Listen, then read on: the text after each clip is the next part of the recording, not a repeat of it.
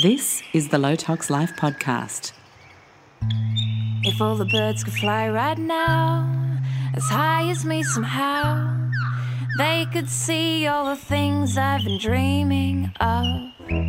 These wings of mine flutter inside, they shimmy and they glide, breaking forth, crack the shell from this clockwork life. Hello, and welcome to the Low Tox Life podcast. I'm Alexx Stewart, your host, and today is show 164. I have the wonderful Rob Greenfield joining me on the show again. Uh, for those of you who missed the first time Rob was on, I absolutely encourage you to head back to that show so you can uh, get a feel for Rob's origin story, the light bulbs that went off, and what steered him into his now direction of being an adventurer, activist, humanitarian, so dedicated to leading the way to a more sustainable and just world. Uh, he embarks on some pretty extreme projects to bring attention to important global issues. He's certainly a brave man, and uh, through that work, he inspires a lot of positive change because it gets people talking. So he's dived into dumpsters and he has worn a month's worth of trash through the streets of New York City. And this last, this last year, he has actually been growing and wild foraging 100 percent of the food he has eaten. So he can't even go to his next door neighbor with a beehive and borrow a teaspoon of honey. Every single bite of food everything he drinks has to come from his own efforts of procurement. So it's been an inspiring uh, journey to follow on Instagram. And if you don't follow Rob there, there's some really rich conversation that happens. Uh, and I encourage you to do so. Um, but what I love about Rob is he embraces the grey, as we always talk about in the low tox community. Nothing is black and white. There are always other areas to consider. There are always unchecked uh, hypocrisies. There's always a, a, greater need for us to accept that we are imperfect beings just giving everything a red hot go in this space rather than trying to tear each other down for the thing that we haven't done perfectly yet. That just drives me nuts. And I'm so happy uh, to, when I read Rob, so generously and calmly chatting through those uh, concepts with people on his feed. He's a, a, great human. So, this is a really, really good chat, uh, predominantly about this incredible year he's just had one week shy of finishing, might I add, where he's grown and for- wild foraged all of his own food. And he's done that and traveled as well. So it's, it was really interesting to hear how he was able to navigate some of this uh, year and uh, some of the ups and downs. You know, it wasn't all peachy keen and, and, and fabulous. Uh, it's it's been uh, lots and twists and lots of twists and turns. So that conversation starts in just a little minute. I have a couple of things I wanted to say first. One is uh, of course, a big thank you to our new Low Tox Club members. It uh, is a lot of work to put on a podcast every week. And as the show grows, so do our costs because you take up more bandwidth and all those boring practical things that one has to think about. But we do. And your support for the show and the work that we do is so great. I'm so grateful for it. And of course, you get a little thing or two out of being a member of the Low Tox Club as well. It's $4 US to join a month. You join via Patreon, which is P A T R E O N. So it's literally the cost of swapping out a coffee. And for that, you get 20% off all of our e courses that help you support you with the low tox goals that you have um, and uh, beautiful chats with a wonderful Facebook community. Uh, we do the odd challenge in there to keep each other motivated and maybe turn a corner or go an extra step in one of the low tox directions. Uh, and um, what else? And sometimes I'm able to get uh, past show guests on for little Q and A's and, uh, and interesting chats, and then you get my monthly call with Q and A as well in there, where we chat about anything goes. So uh, I encourage anyone who hasn't joined yet to please come and join us there. It's a really beautiful community that's building, and uh, and I'd love to have you be a part of it. Now, we also have a new sponsor because it's November, and I love bringing on high integrity sponsors to the show because they help you achieve your low tox goals faster with some of the swaps that need to be made invariably. And of course, the end game is to try and consume less, but of course, the end game is also that when we do buy things or add things to our home that they are super high quality, long lasting, best of the best things that we actually save for and uh, make space for the best instead of buying a whole bunch of cheap and cheerful stuff that is so far from cheerful when we look at the true cost of things, either down the line of production, how people are treated, or the bigger picture of landfill. There is no away. So investing in a great water filtration system is one of the best things you can do, not only for your health, but for for um, our beautiful planet uh, by stopping using some of these cheap things like oh my gosh single use plastic bottles. If you are still there when i'm not judging you but it is absolutely your next thing to work on right? We are behind you. You've got this.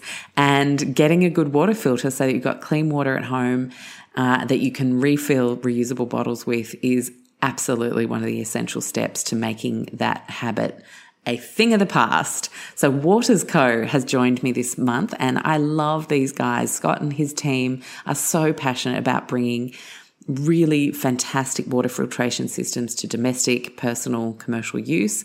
Uh, and their water filters have been around since 1984, making them one of the longest running filtration companies available around the world.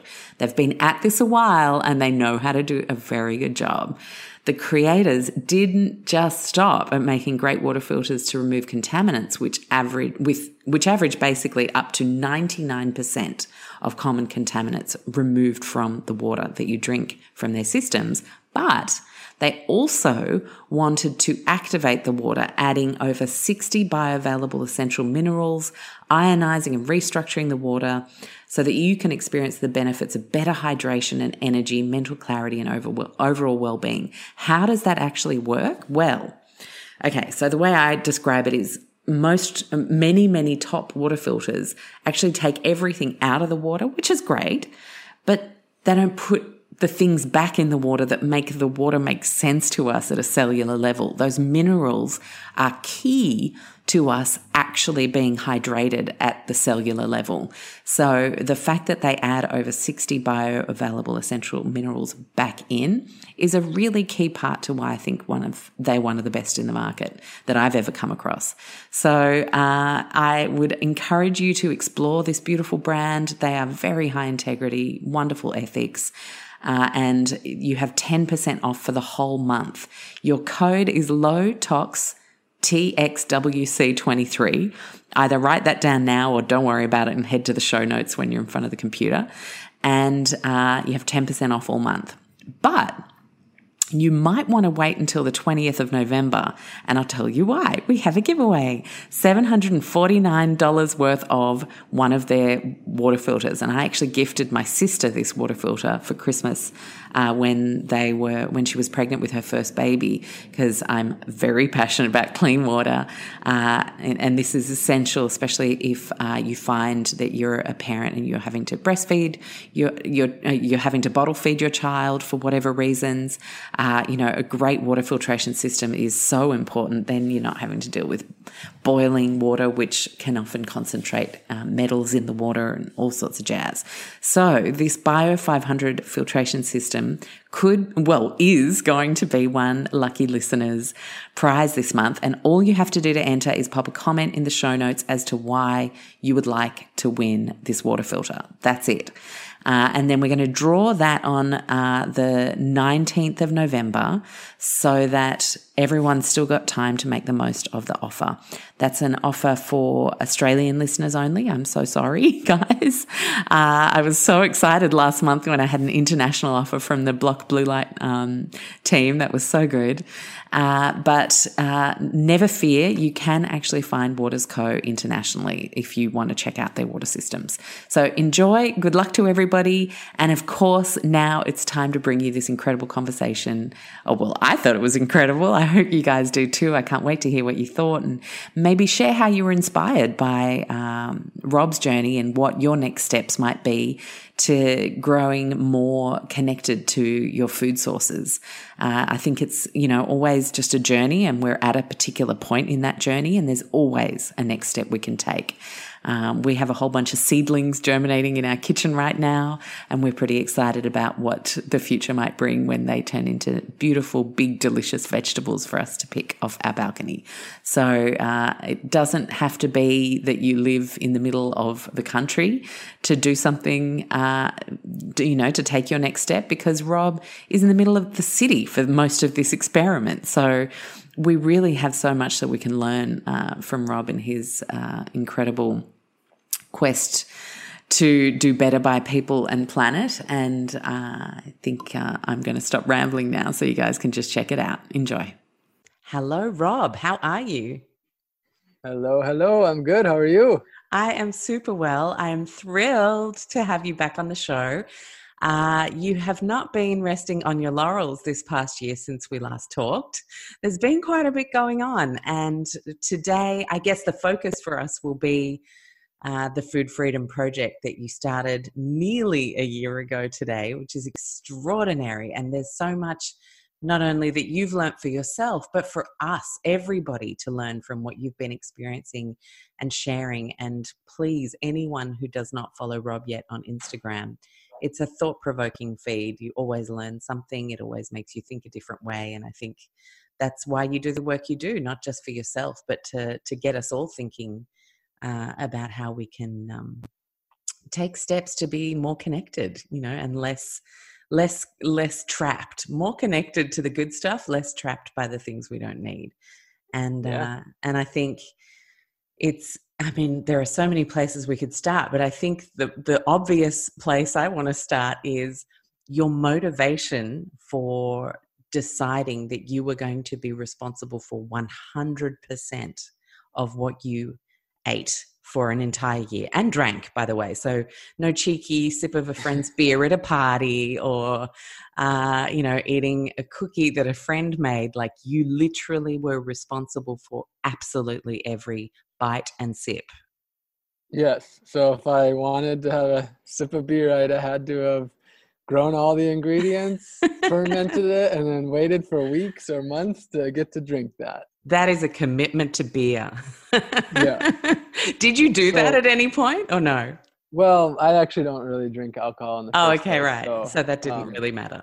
But I did make my own honey wine. But it nice. Was, it was only two percent alcohol, like so basically, basically non-alcoholic. But it was it was delicious. yeah. I loved it.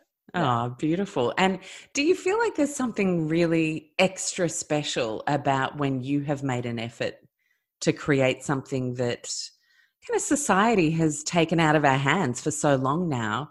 You think, oh, well, I, I don't do that, or I don't even know how that would happen. When you actually undertake a project like that, is there a sense of pride that sort of connects you to it? Yeah, I don't think there's anybody out there who's a you know a maker, a, a DIY DIYer, you know, a gardener, whatever, furniture maker, person who works on their car that that wouldn't say that there's so much more connection and uh, beauty to be felt when you build something yourself or you fix something yourself or you grow something yourself. And it changes the interaction you have with it completely as a you know as a food grower the food tastes different and that's partly because it's as fresh as can absolutely be straight from your garden but it's also because you just put in all the work to get that to your plate and there's the mental you know connection to it. Just like how someone loves their baby more than someone else's baby it's because you that baby was inside you yeah, yeah. I can't speak from that. I've never had a baby, but I can, and it's absolutely true. Not that I don't love other people's kids, but there is so much connection to your own child that you can't even express how deep that connection is. Yeah, hmm. absolutely. So it's it's that's the way it is with food. Um, when you put in that work and you put in that love and the care, you you you experience it. So, as to why you know why I decided to do this there's a couple of reasons. First, it was just the burning question that I had inside me. You hmm. know, mm. it's something that so many people dream of this idea of complete self sufficiency, of not going to the grocery store ever again, of all their food coming from their land. And, you know, that's some, that was a reality for most of the human experience, but it's 2019 and I live in a Western society that's completely disconnected from our food, or not completely, but largely so the question was can i in 2019 in the united states grow and forage 100% of my food? Can I step away from big ag? Can I step away from the globalized food system and not just survive, but actually thrive without them? Can I be a happy, healthy human without the need, without, you know, the modern food system? Mm. And, and, and was, can yeah. I just stop you there? Because w- what people might not realize is you didn't move to a farm with a whole bunch of farm tools to do this. You just did this in like a little urban kind of cityscape. Yeah. So, yeah, I definitely, you know, I thought about the idea of doing this in the countryside, you know, living on a farm or something like that. But ultimately, I decided I wanted to do this in the city. Mm. And partly because it's the place where I can, you know, reach the most people. I chose Orlando so media could easily come and visit. Um, and also because I, at this point, I am a bit of a social person, and the idea of living in the countryside at this moment wasn't like, you know, I guess I'm a little bit more socially active than doing this way out in the in the country. Yeah. And for me, it, it actually is so much more powerful to undertake these sorts of experiments in the city because it helps us realize that if you feel deeply connected to your social group in the city and yet you feel lit up by these concepts or you know just even wanting to embrace some of them you can do that and stay in the city it's not about everybody having to abdicate and i think for me for for us to find a reconnection to nature as um, an aspirational notion, we need to make it aspirational for every type of person who wants to live in any type of place. Yeah, and then that's exactly the other part of it. You know, I, it was a personal exploration for me, but but equally, it was about inspiring other people. It was about you know connecting people with their food. I have an agenda. I want people to rethink their food. I want them to think and and I want them to learn where their food comes from, how it got to them, the impact that it had on the earth, other species, and ultimately the impact it will have on themselves. And so by embarking on this extreme adventure that people are obviously really curious about, it gets the conversation going about the bigger picture about our food. And so that's my goal is to get people thinking and questioning and then acting. You know, mm uh, my goal is to get more people to start growing a little bit of their own food, supporting local farmers and buying from, you know, going to the local farmers market, for, for example. Um, you know, buying less processed packaged food and buying whole foods that you can cook meals with, with the people you love. And that's really what it's about. It's about waking people up and inspiring change. Yeah. And I love that, Rob, because you know, so many people think, oh gosh, to do this right, to do this perfectly, I have to grow all my own fruit 100%. It's like, no, we need lots of people doing it imperfectly and just incorporating some new ways of reconnecting to nature, not um, not feeling like you can't start unless you've committed to doing it, whatever perfectly looks like anyway. You know what I mean? Absolutely. I that's where we often get lost in the game of progress. You got to start somewhere. That's mm-hmm. the the whole idea is to you know inspire people to just start. Yeah. And that's you know a little bit of a different thing for me is that when I started this, I actually had very little experience with growing food. I was uh, I was you know I had been traveling mostly for the last six years or so, so the I wasn't really you know able to to grow a lot of food because I was traveling all the time. And so when I got to Orlando, I had I moved there and within a couple weeks got you know planted my first food. I had never grown anything in Orlando before and or in the state of Florida. Hadn't foraged the area before. And so I had to dive right in. I gave myself six months mm-hmm. to to begin the year, which actually turned into ten months. I didn't do it in six. Oh, uh, so you before, started four months later than you wanted to originally? Is yeah, that, yeah. it's mm-hmm. a little bit later. Um, and yeah, so my first meal of the year was my first meal ever that I had grown and foraged completely. Wow, I didn't realize that. That is really special. That must did was there Gosh, what was going through your mind when you ate that first meal? I don't remember.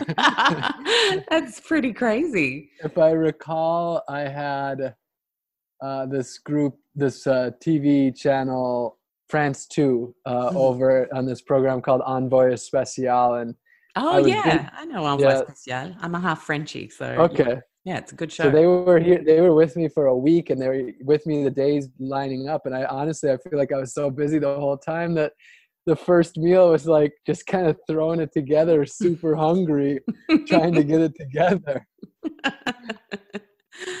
and is there anything in the first couple of weeks that you you know how like one reaches for certain things you're just so used to being able to incorporate them into a meal that you thought oh, oh my gosh i'm not going to be able to use that or oh that's actually not on the cards anymore or like i have to rethink the way i incorporate fats or protein or you know anything that kind of was a usual fallback for you that you found quite tricky to navigate in the first weeks?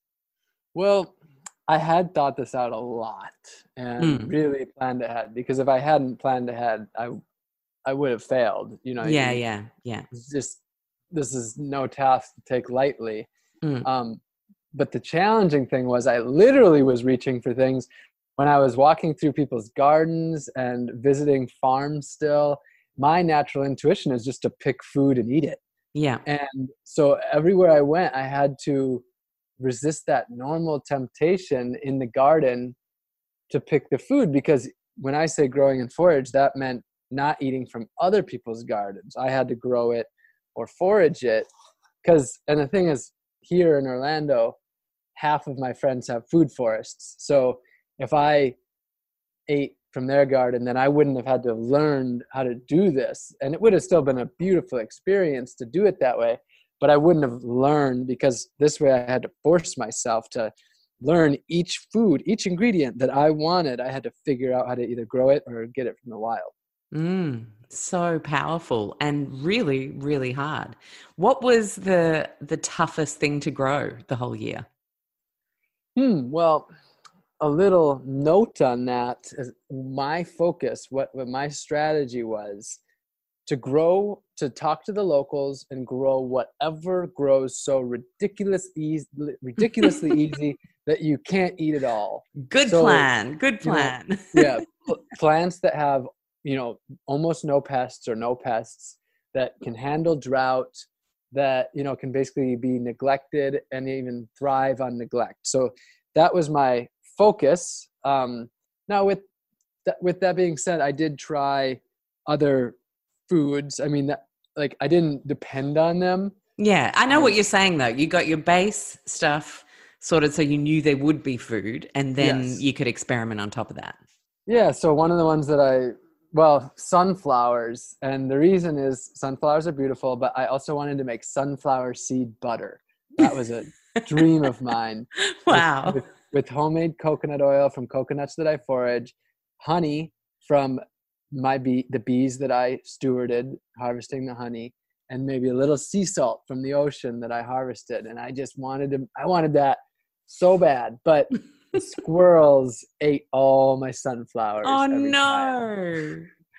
Ah, oh, man, coexisting then, can be tough sometimes. yeah. And then peanuts I did grow peanuts, and I've been munching on them the last week or so. I've been eating a, snack, a handful of peanuts, you know, here and there. But I didn't get enough to also make peanut butter, and that was something. If I'd have had, oh my gosh, if I'd have had a jar of nut butter per week to eat, mm. oh, this mm. would have been oh. Except to be honest, I finished a jar of during this project. I actually did make coconut butter, which was amazing yeah. Um, and a jar would not last a week. I, you know, I would just, I would just eat that up. Did you do um, any medical tests before you started? Was, was that a part of this experiment to also prove that your your base nutrients could um, could still be at healthy levels? Yes, and not because I was trying. I want to show that this diet is healthy for anyone else. No, no. Um, yeah. But because I wanted to see if I could remain healthy for this year. And so, yeah, I got um, some blood work done at the beginning of the project, and then I will be doing it again. I guess probably next week. I actually was just trying to figure out how to schedule an appointment today. So I will have that baseline comparison. And I've also been weighing myself. Uh, I've managed to, I mean, the good news is I weigh the same as when I started. So that was one of the big worries. You know, I started at about 153 pounds. Didn't have a lot of weight to lose, but still, if things didn't go well, I could have lost 10, 20 pounds. Mm. Um, but I'm happy to say that I weigh basically the same as when I exact same when I as when I started. So that's a great sign. And then I'll find out in a couple weeks how I'll be able to compare the you know the inside the yeah blood work. And and then how do you um just curious because I know you also are very interested in trying to disconnect from the money system do you just pay for that doctor's appointment or is that an equal exchange of uh, you know going to the doctor because they're part of the project? How does that work?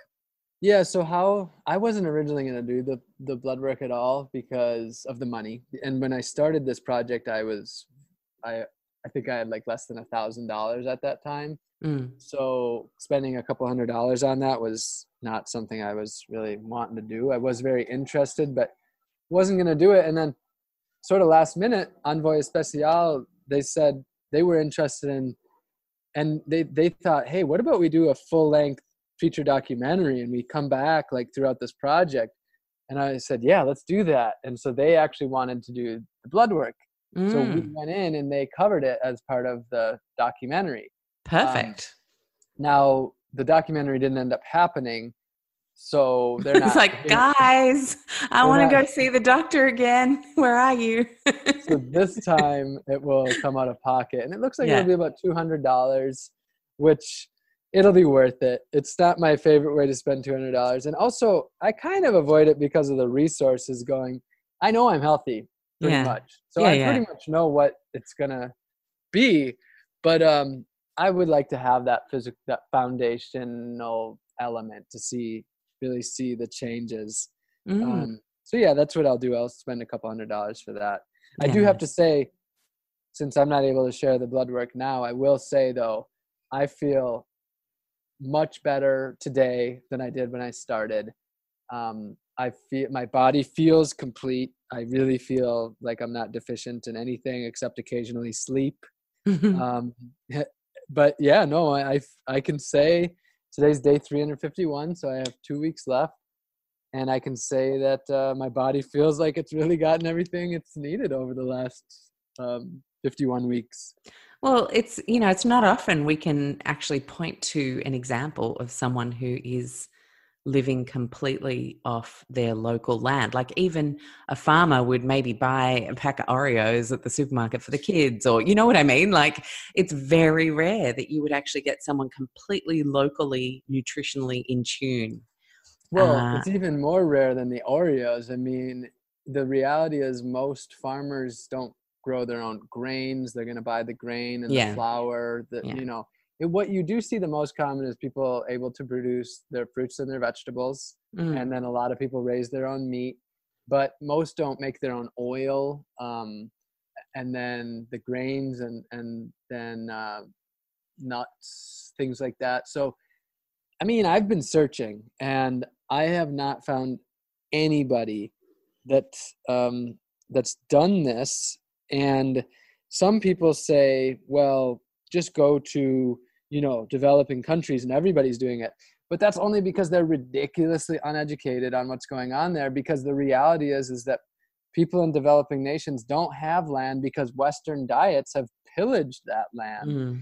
like for example in peru yeah they used to produce their own quinoa but the price went up 15 times. And i was in peru it used to cost 10 cents now it's $1.50 the people who used to grow it can't afford it and they no longer even have their staple grain so mm. the reality is is that you know the the, the grains are have been turned into global commodities, including rice and corn, and so you go to these countries and no, the people living off the people living in poverty are are not uh, living off the land.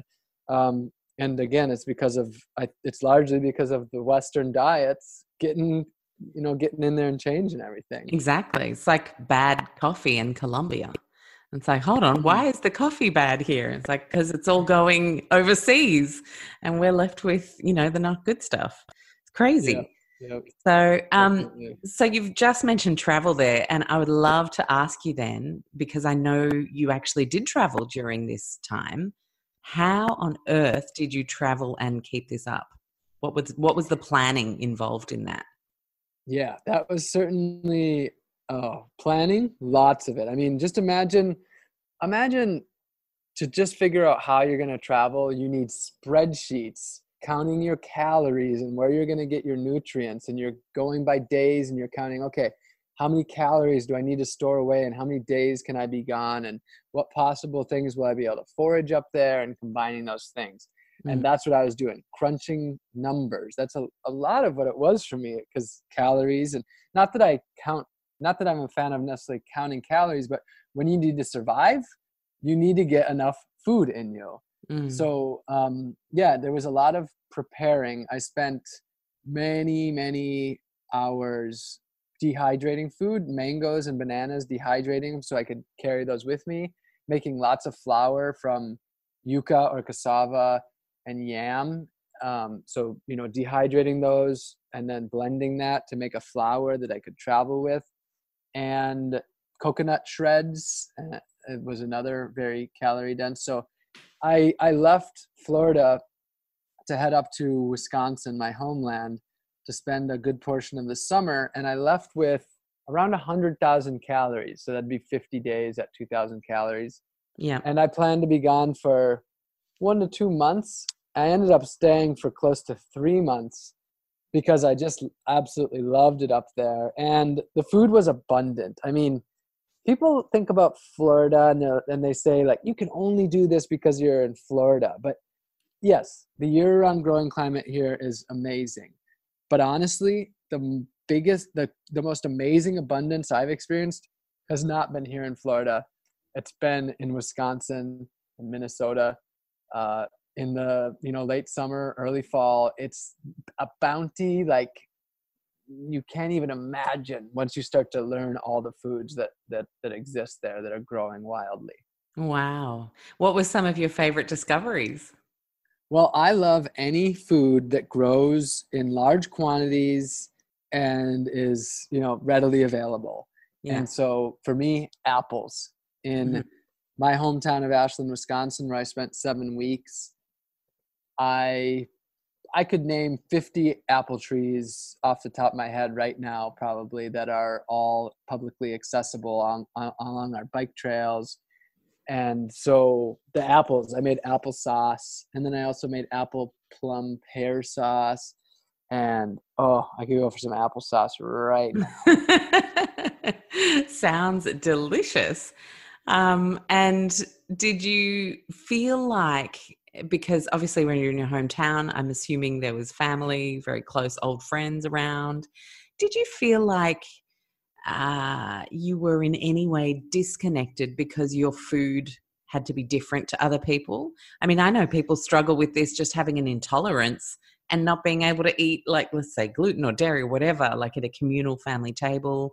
The eyes roll, oh, you're allergic to everything. You know, I, I never know what to cook for you. Obviously, I never know what to cook for you wasn't the worry that people had with you during this year because they knew they didn't have to. But, I- you know, f- sharing food together, did you find that people felt disconnected in any way or an energy around that at any point? Yeah, I mean, it's a, it's, that's the reality is that I was separated. Food is Mm. our food is the center of our social lives. Um, it's the center of our existence. You know, many of us eat to live and live to eat, Mm. including me. I love food; it's my passion, and so sharing food is absolutely one of my passions. I just love sharing food with others, and my my main thing that I probably do with friends is get together and cook. Like that's probably my favorite way to spend time with friends is to make healthy meals together. So that was a challenging aspect of the trip uh, of the project, and but it was it was just that a challenge and a challenge that was worth it because the thing is I isolate myself. I do different projects all the time, and it's it's something that I'm used to. I've been someone who isolates myself for these immersive projects since uh, I guess since 2013 was my first project, but I feel like I've always had an element of that, um, you know, a desire to see if I can live with without seeing people, and there's that that there's that quest in me for basic things like silence and you know deep true connection with nature and such. So it's not as bad for me because as much as i'm a people person i'm also very much a person who can go off on my own. Mm. um, so it was certainly a challenge but at the same time for me it was also just kind of normal life in a way too mm, absolutely. And one of the things that was really uh, really touching and emotional to me was your roadkill moment where you decided to take that um, that animal and and use it for food. And there was some really interesting emotional conversation that happened around that week when you did that. Uh, you know maybe a lot of uh, people from the vegan community assumed that because you were growing and foraging that you were a vegan or maybe that was a real shock to them um, and I, and I think it's a really interesting time because we do know that unless you are growing and foraging all your own plant foods, it's actually impossible not to kill another life to eat mm. uh, in any any type of eating. Uh, and so for me, I, I, always think quite big picture, and I see all the grey area, and I'm very accepting of everybody and uh, their uh, personal choices. And I'd love to just hear a little bit about, about what was going through your head during that time and, um, and, you know, how it played out for you basically. Yeah. Yeah. Well, I think if I recall, you just said we all know that all that our food does kill. Mm. And the thing is, the problem is that we don't all know that. Yeah, that's, and that's true. the disconnect that's one of the disconnects I have seen over and over in the current vegan movement is that a lot of people think, oh, because it says vegan and be- because it says vegan and it says organic, that there's no losses of life and that it's you know it's truly sustainable and just food but the reality is is that any food we're buying at the grocery store or at the farmers market animals are dying because of that. And it's almost every action that we take mm. death is death is something that is a product well death just exists but the way that death is currently is is a product of our globalized lives period. The energy that we use um, the trash that we create you know even recycling anywhere where we're building mm. buildings and replacing natural land.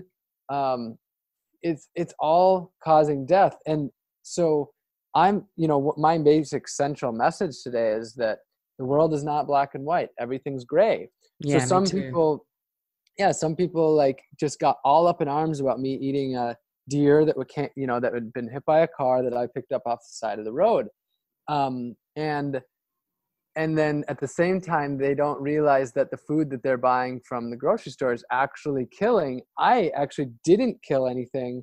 I actually utilized a you know resource that had gone that would go to waste. And so you know that was why i posted about it was to be able to create that conversation around it. And because i have to be honest about where i'm getting my food from for this year because that's the thing. I, you know i'm I, am i am sharing the the story of how it's all working. Um, but yeah so that's really you know it's all about really understanding our food and realizing that well there is no there is no real sustainable food that almost any of us are that are almost any of us are eating. Mm, yeah that's right. And you know you could argue that that was one of the most zero waste vegan things you could have done uh, in in that moment yeah, it's funny. I so one of the top comments on it said, "I'm vegan, and this is the most vegan thing I've ever seen." Mm. Which, you know, that's the thing. It's again, it's about it's about not not thinking black and white. A lot of vegans understood it completely and supported it. Yeah. Other others that just have. I mean, there's some of these extreme ideas. There's the extreme idea that meat is toxic. Period.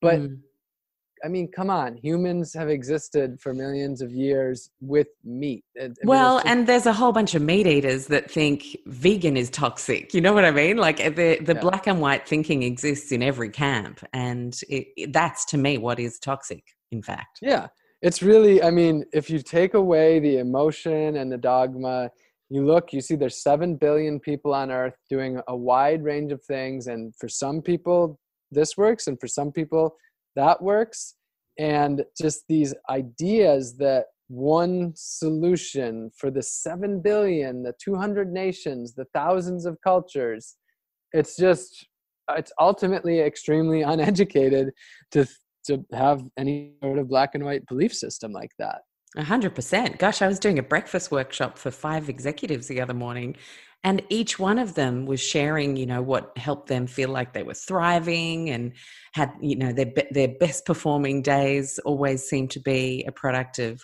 certain foods that they combined and ate, and it was different for each of the five people. And for me, that is, in a nutshell, uh, the the human experience when it comes to nutrition.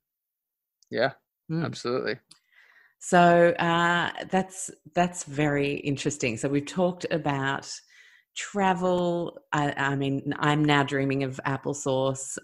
we talked about dietary dogma and and so many deep things. And I'm thinking the next place I want to go is back onto connection and connection with new people. Obviously, when you undertake something like this, I would imagine a heck of a lot of doors would open up to a heck of a lot of new conversations and people. What have been some of the highlights over the year uh, in that aspect? Whew. Um, I mean, it's been just a, it's been just a, a truly beautiful year. I think one of the things that, as far as connecting with people, that's been so great is uh, meeting foragers. The reality of this is that you know it might. I grew and foraged all my food for the year, Mm. but and and it was kind of an individualistic alone experience. But the reality is that i couldn't have done any of this without community. The only reason i had any of this knowledge is because of the knowledge of everyone before me. Now a lot of that knowledge came from you know modern people foragers um, you know gardeners. But when you go deeper back where is that information all from? That's from our ancestors. It's from you know here a lot of what i did. Ultimately all that knowledge came from the native americans the people that you know walked this land before. Mm. and so all of this is only possible because of the people before me. And then you know as far as currently the only reason i was able to grow all my food is because of nurseries and friends who gave me cuttings and people that i could get seeds from all creating this foundation of a movement of people trying to you know that are helping to others to grow their own food. And as far as foraging i foraged over 200 different species in the last year. Wow. and all of that was knowledge from books that i read. Sam thayer's books are some of my favorite. He's a forager up in wisconsin. And you know the public library getting books there websites like uh, eattheweeds.com that's Green Deane. I went out on local foraging classes with him here just foragers that I met, you know, through social media as I was traveling, I'd find foragers and they'd take me out, teach me mushrooms. And, you know, although I foraged the food, a lot of times they would know where the mushrooms were and they would take me to the mushrooms. Mm-hmm. And I wouldn't have been able to do this at all. I, I really don't think I'd have, no, I couldn't have done this without people. This was definitely a community project.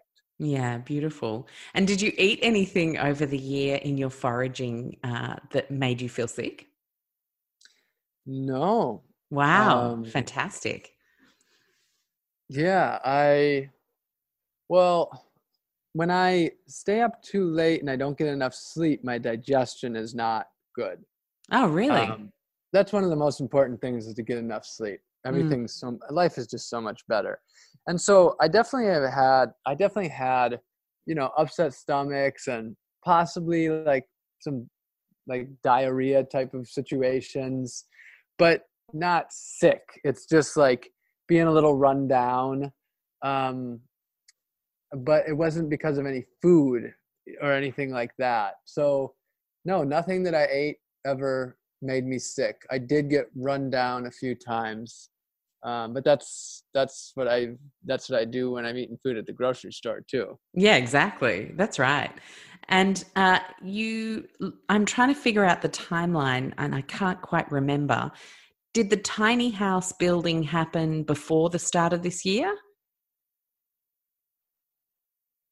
Yes, I built the tiny house in about July. Yeah. Was that part of your prep and setup for the year? Yeah. Well, mm. my plan was that as soon as I got to Florida to basically build it and have it built in a month and be, you know, live there for the whole two years.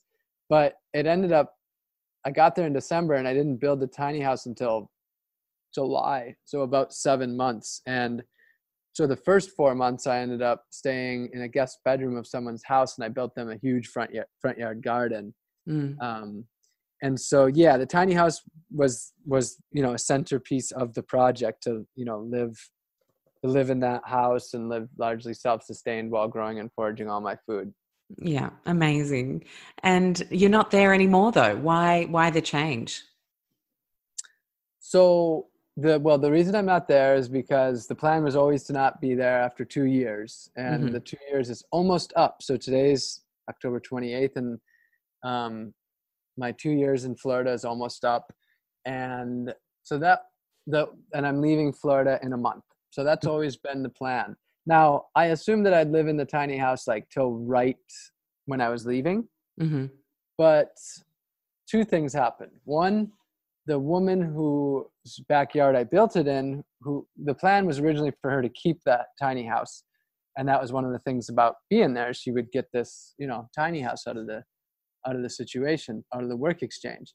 But she ultimately decided she wouldn't really use it, so there was no point in it being in her backyard.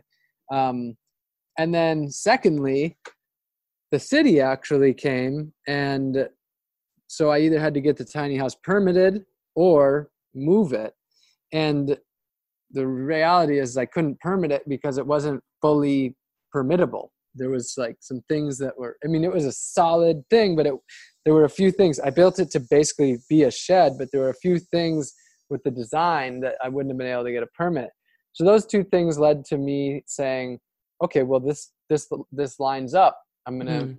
figure out a but then the question was how do i figure out how do i find a way to use this for good how do i turn this you know tricky situation that I wasn't stoked about yeah. into an amazing situation. And what I decided to do was donate it to a, um, a community in Sebastian, Florida called Sustainable Kashi, where they could use it to host their eco volunteers for years to come. And so then it would actually get used for you know many years by hundreds of people rather than possibly sitting in a backyard unused.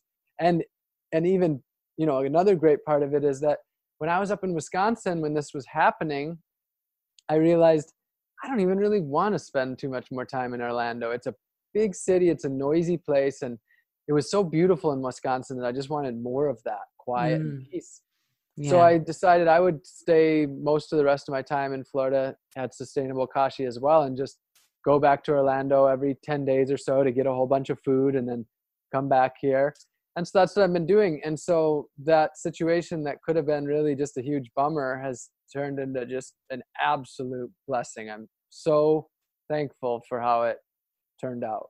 Mm, it's such a lesson, isn't it? That if we hang on too tightly to what we thought was supposed to be planned, when it doesn't go, then it stops us from leaning into the possibility of what the pivot looks like. Absolutely. Mm.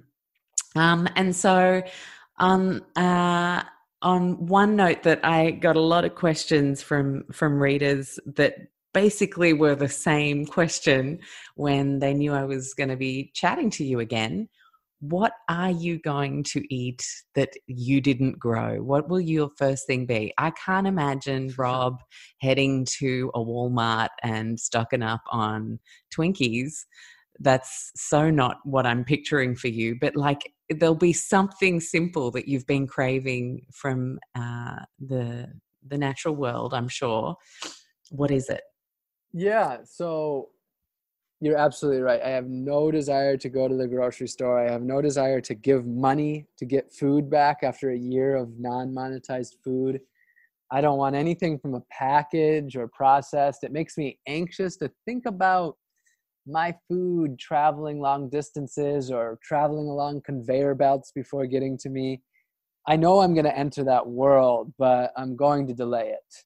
And so the first food will definitely not be that. And I, I, you know, over the last year, I have grown and foraged over 300 different species. It's been very abundant. And lately, I haven't missed any particular food lately. I was missing some foods in in the year, and I definitely should say I had my ups and downs. They were really tough times and times that I wanted to quit.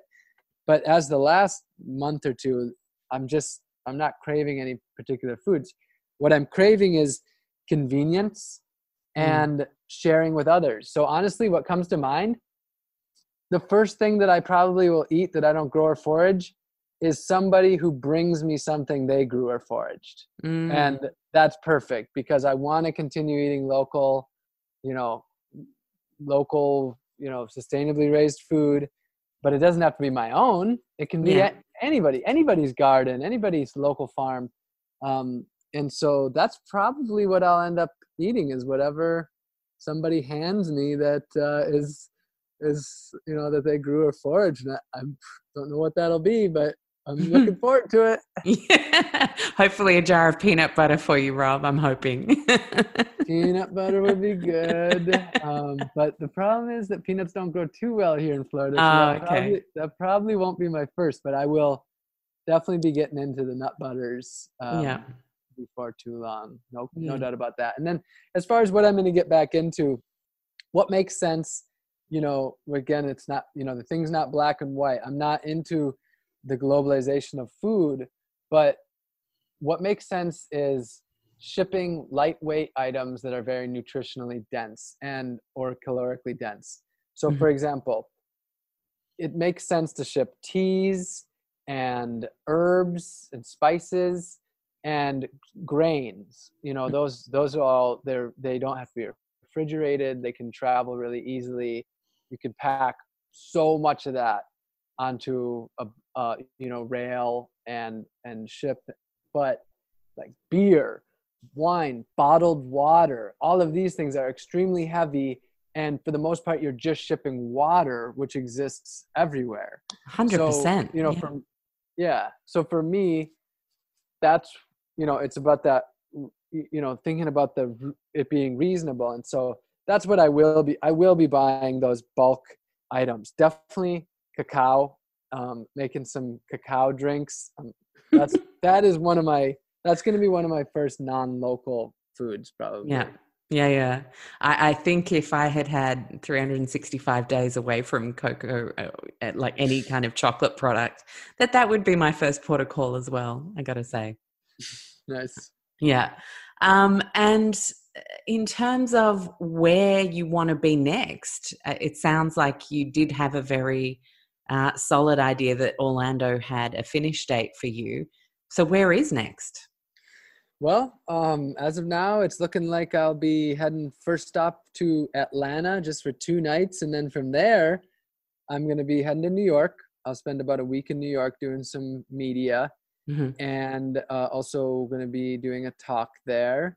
From there, I'll take a train clear across the country to Los Angeles. It's a three day train ride. Wow. And I'll probably, as of now, spend um, December in San Diego, in California.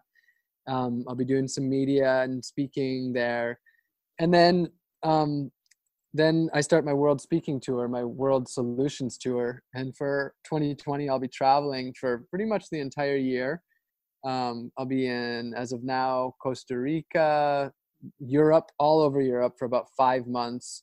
Um, all like all Western, Eastern, the Balkan, Mediterranean, all over Europe, and then for sure um, India, and then Eastern Asia, and then Australia, probably New Zealand, and then possibly Hawaii on the way back to the United States, and other places in between. I'm I'm guessing, but the idea of that is it's the World Solutions Tour, and so I will be visiting and sharing solutions to many of our environmental problems and what people can do where they don't have to wait on corporations, they don't have to wait on governments to start to be the change they wish to see in the world now. Mm. And so my goal through it is really to inspire and empower people, partly through my speaking, but largely through the videos I produce and the writing, sharing these solutions, and then at the same time supporting these solutions um, that I really see as what you know the world needs to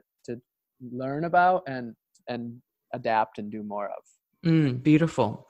And can I ask a question? And it's one that I I don't grapple with it, but I'm always conscious of it myself uh, as someone who uh, speaks, and uh, part of that is, um, you know, education is such a passion for me, and I do love helping wake people up and realize that not everything is black and white and we can all find our gray, move forward towards better things and better ways of, of being in the world, more connected. But the aspect of travel sometimes really gets me down, as well as me being internationally born and having family overseas. Uh, and I, I know that this would probably be something that would have gone into your mind like, okay, how do I reconcile this? And I'll tell you how I reconcile it, and then I'd be very keen to hear what you do. Okay. Um, and for me, it is I can make more of a difference traveling than I can staying put. Uh, and so, if I can wake as many people up as possible uh, to simply taking some steps forward for people's health and planet, uh, then it is actually better. And then the ways that I can economize that is to try and take a train if I can, to try and do a webinar if that's possible for that particular subject, uh, to group travel together so it all happens in one go rather than lots of return trips. Uh, and, you know, that's kind of how I make peace with it. I can do more good on the road than not. What goes through your mind with that aspect of uh, the, the travel aspect? Yeah, so we live in a transitional time, mm. and uh, that is a time when we can't necessarily live out our our ethics and our beliefs to the level that we'd like to and create change mm. you know i could go live in a a lot of people would love to see me just go live in a log cabin and in the woods and you know grow and forage all my food and maybe some people would come visit of course they'd have to travel mm. um, and just live the example to the fullest extent. But to live the fullest extent, I I couldn't be even having this conversation because yeah. the entire technological, the reality, uh, most people don't know the tech, the the destruction that is that exists just for us to be having a conversation online.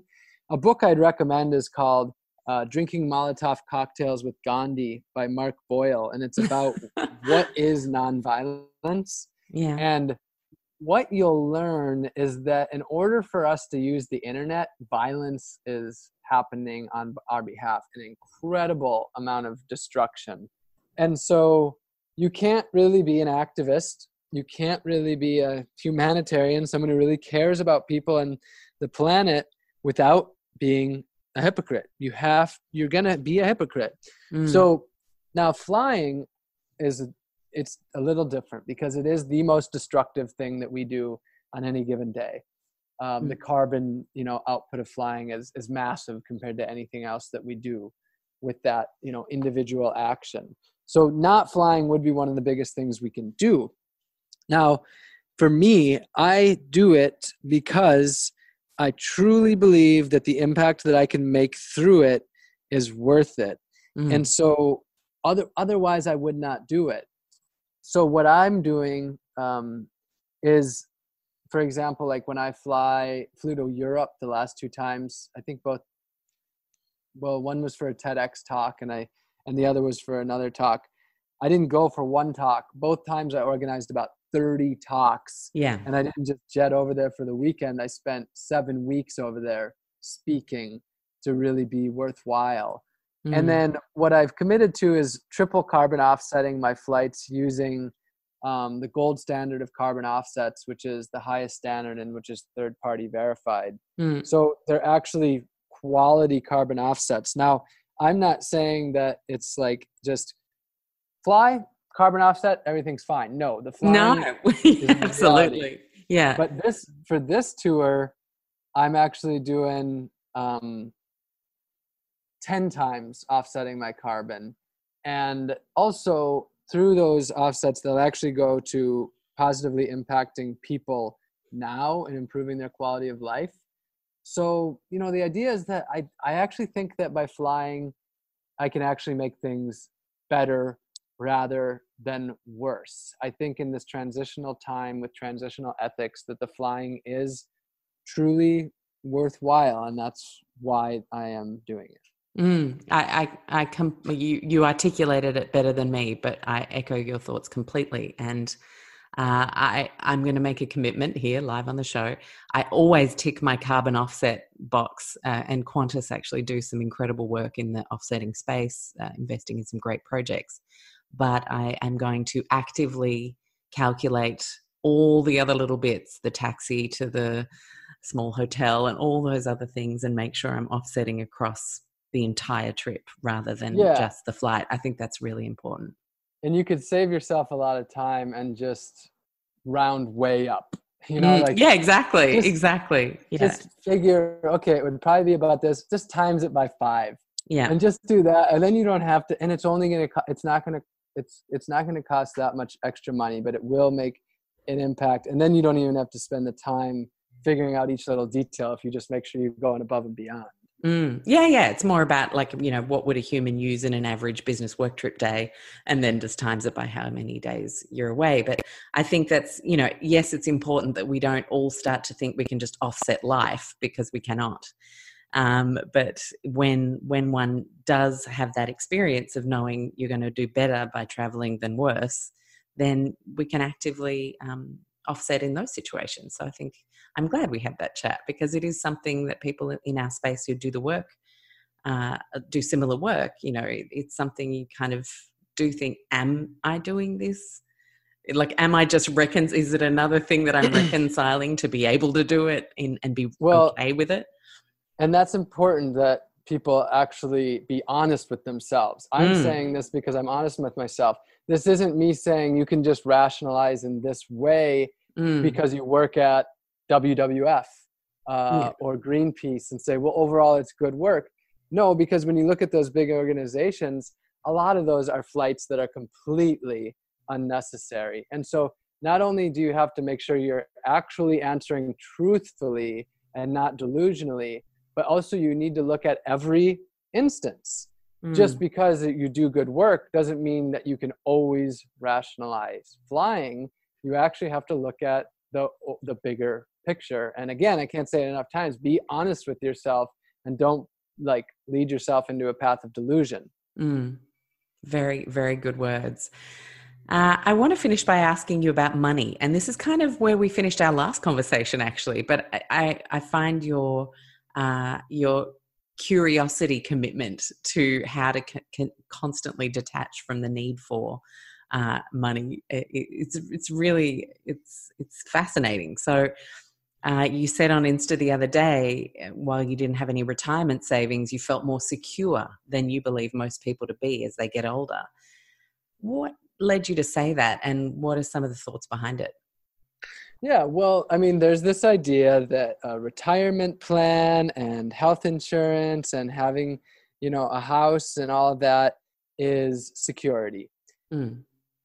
But we know that's not true. We know that that's not real security. We live, you know, I live here in the United States. We live in a time where those things are not secure. We have governments that change things drastically from one year to a next. You go back to 2008, 2009, a lot of people lost their lives' work over in, in a year. They mm. lost their house and then like literally became homeless because of corrupt corporations that they had put their trust in. Who you know runs these retirement plans? Not people that have the their best interests in mind. People who are looking to make money off of people. Mm. and and then so it's not true security. And then you also look deeper and the question is if the world's not secure for others is it really that secure for you? My answer is no. I think we're all extensions of one another. So in no way shape or form do i want to create a life where i'm creating security for my future when it's over the security of someone else's. So why would I invest in 401ks that actually are invested in cigarettes and fossil fuels when I don't support that and I don't want anyone else uh, I don't and I don't support those companies that are pillaging our planet and our health. So and then you know the bigger picture also is that you see that these things they're not real security when you don't have you know basic health anymore. So for me security is our relationships. I believe you know for me personally i believe if i dedicate my life to the service of others that when i need basic help it will be there. That to me is true security dedicating my life to helping others i think that they'll be there for me. And the same with resources and nature. The earth can provide. It's, gandhi said the earth can provide for every man's needs but not every man's greed. And i should say human not man. Mm. uh, but i believe the earth can provide. And i've seen that through a lot of my life's work and so for me it's about building relationships with the earth working well with the earth understanding the resources that are readily abundant to me and to others and using that as a, a form of security. So it's about relationships, relationships with people, with other species, with the earth as a whole. And uh, I just don't believe that money is is real security. Mm, such such such true words. Really, it is. Like I think we are just so caught up in money being security that we wouldn't even know where to start by not feeling that feeling uh, in so many cases. And what you've shown us in this conversation is that it it can be something as simple as just starting to grow a couple of things and realizing that security is in your smarts to connecting with the land and the people around you, community. Uh, it's it's beautiful, and I think I'd love to ask you one last question, actually, which is obviously there's a whole bunch of people who live very uh, modern lives in the middle of cities. We have a lot of amazing rural people, regional people, farmers, lots of different people from all over the world listening to the show. But for the people who are listening to this and thinking, gosh, I am so disconnected. Uh, maybe even feeling a sense of shame around how disconnected, because often shame is the first enlightenment uh, step where you know you go, "Oh my gosh, what have I been doing?" Um, what would you say would be the most useful baby step someone could take to reconnecting uh, in a meaningful way to the land and the food and where it comes from? Hmm, you know, there's so many little steps that you can take. Um, first, you have to know where you're at.